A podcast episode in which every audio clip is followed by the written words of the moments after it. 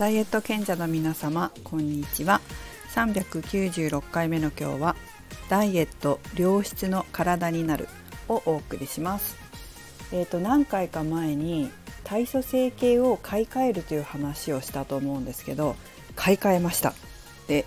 結構新しめのものを買ってみたんですね。で何を買ったかというとタニタです。でびっくりしたのが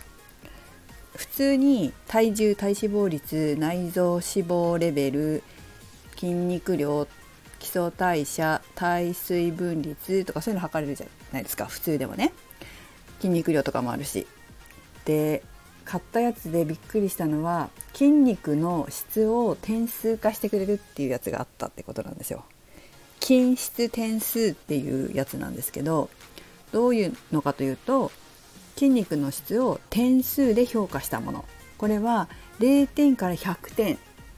なんですよね。で筋肉すごい大事ですよってこのラジオでも話してると思うんですけど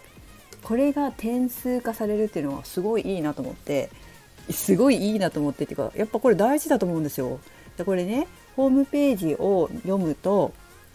加齢や運動不足によって筋肉量が減ってしまうことは以前からよく知られていますが近年ではこれに加えて筋肉内にコラーゲンや脂肪などの筋繊維以外の組織が増えるといった質の変化が注目されていますと。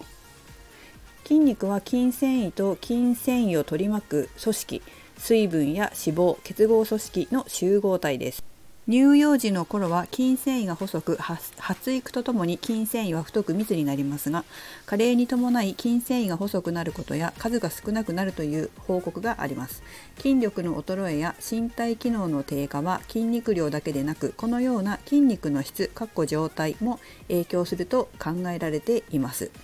でタニタは長年の研究の結果この筋肉繊維の状態を電気的に評価する技術の実用化に成功。筋肉組織の状態を筋質と名付けこれを評価する新たな指標として筋質点数を開発しました。ということで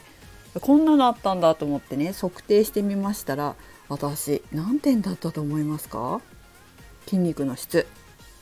ちなみに40代の女性でえー、筋質量の標準は56から79点低いと55点以下、まあ、質が良くないってことですね。で高いと80点以上だったんですけどなんと私100点だったんですよ。ちょっと拍手ですよ拍手。わーって嬉しくなっちゃいました。ちょっとこれはさすがにちゃんと体のケアしてんなと思って自分褒めたいですね。ということでやっぱりこうこれは私だけじゃなくて生徒さんにもこうね100点とは言わなくても80点以上取ってもらえるようにトレーニングだったりそれから食事の方とかねいろんなことを教えていきたいなと思います。改めてやっぱり筋肉の質がいいと怪我しにくいですからね。まあしないでしょ。私全然怪我しないでしょ。サッカーしても怪我しないしやっぱりこう質のいい筋肉っていいんですよ。何回も話してますけど本当トップアスリートとかはこういう筋肉の質がすごくいいんですって。やっぱすごいケアしてますしね。怪我するとね何かスポーツやってる方とか見てる方は分かるかもしれませんけど怪我をすると出場機会が減ってしまって、ね、自分の選手生命絶たれてしまいますから筋肉の質っていうのはすごい大事だと思うんですよね。ということで一般人である私たちも健康で生き生きと長生きするために良い体質のいい体を作っていきたいですね。ということで今日はこの均質点数の話をしたんですがちょっともう一個ねホームページを見てたら面白いことが面白いっていうかこんなのあるんだってものがあったんでちょっともう一つ皆さんにシェアしたいなと思います。それはですねあのこの体組成計の測定項目っていうのが載ってるんですよ。体組成計っていうのは体重だけじゃなくて体脂肪とか体の中身筋肉脂肪骨水分とか体を構成する成分がいろいろ測定できる体重計体重計っていうか測定機械ですね体重だけじゃなくていろいろ測れるよってことです。でこの項目っていうのをねタニタでタニタのメーカーのそういった機械で測定できる項目一覧みたいなのがあってみたら美脚度美しい足の度合いが測れたり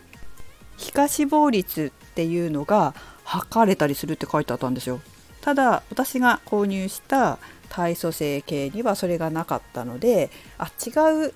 また違う何ていうのかなシリーズ？シリーズのものにあるのかなと思ってこうチェックしたらですねなんと面白いのがあったんですよね。皮下脂肪の厚みを測る皮下脂肪圧計っていうものかな？皮下脂肪圧計だと思うんだけど皮下脂肪がどれぐらいあるか直接こう肌の上から測定して、まあ、電気かなんかちょっと詳しくは電極って書いてあるからやっぱ電気で測るんだと思うんですけどあの皮下脂肪の厚みを測るっていうやつなんです。でこれほんとすごい前に私がスポーツクラブで働いた時に、えーと、エコーで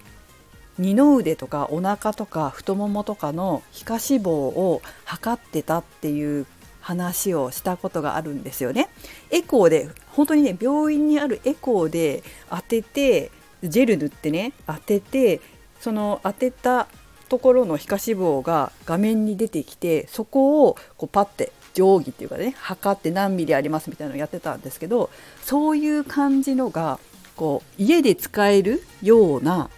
すごくこうスリムで小さくて本当こうちょっと手に持ってできるぐらいでその画面とかなくて体重計とか体温計みたいに何ミリですみたいなのが出てくる。そういうマシンマシンっていうの機械が今あるんですね。これめちゃくちゃ面白いですね。で測れるのは測定部位。えーと、3箇所で二の腕後ろお腹太ももの後ろだそうです。で皮下脂肪の判定は薄い標準厚いで測定されるそうです。これを測定すると二の腕じゃあ脂肪の厚み何ミリある？今何ミリある？でダイエットして頑張って痩せた何ミリまで減ったっていうのも測定できるっていうことですよね。これ面白いこれいいですね。これ欲しくなっちゃった。自分のためじゃなくてうちに来てる生徒さんのためにこれちょっと欲しくなっちゃったな。あの興味ある方は解説欄に URL 貼っとくのであのチェックしてみてください。面白いですよ。欲しい方これ買ったらいいかもしれない。筋肉量を減らさずに皮下脂肪だけ減らすっていうの理想ですよね。でも筋肉量が女性の場合こう年重ねてさっき言ったけど筋肉の質が悪くなったり筋肉の量が減ったりするとやっぱ皮下脂肪って減りにくくなっちゃうので筋肉量も筋肉量は保ちながら皮下脂肪だけ減らせるようにしっかりこうダイエットしていくと筋肉を維持して美しい、えー、体を保ちながら脂肪ですっと痩せるってすごい理想的なダイエットじゃないですか。これはいいですね。ぜひ皆さんも今いろんな新しいものが出てるのでいろいろチェックしてみてください。そしてもしメグさんこんなの見つけたよっていうのがあったら是非コメントとかねレター送っていただければと思います。